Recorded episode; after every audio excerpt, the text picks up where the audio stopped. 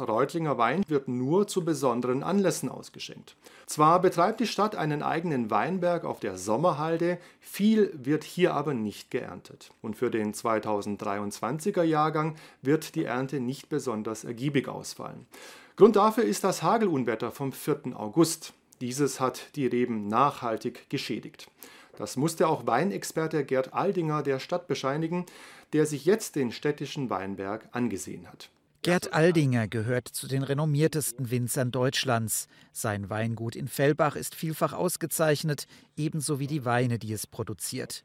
Doch Aldingers Urteil über den Reutlinger Wein ist vernichtend. Sehr schlecht.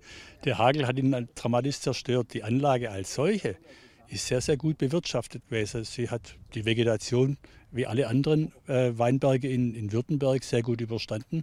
Ich finde keine Mehltau, keine Oidiumschäden, nur halt der Hagelschaden mit 80, 90 Prozent ist dramatisch und hat halt sehr viel zerstört auch.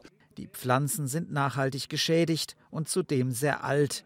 Oberbürgermeister Oskar Kalbfell hatte sie 1957 pflanzen lassen.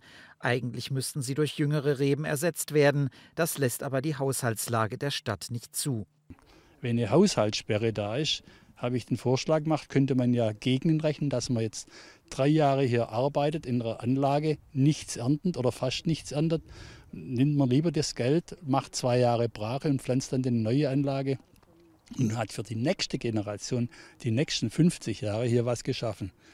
Also alte Reben raus, neue Reben rein, das soll in den kommenden Wochen diskutiert werden, wenn das städtische Fachpersonal wieder aus dem Urlaub zurück ist.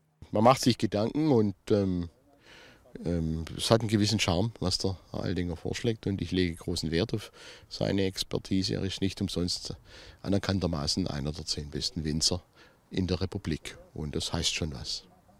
Weinbau hat in Reutlingen eine lange Tradition. Schon in der Freien Reichsstadt waren die Wengerter die wichtigste Zunft. Wie es mit dem Weinbau in Reutlingen weitergeht, das werden die kommenden Wochen und Monate zeigen.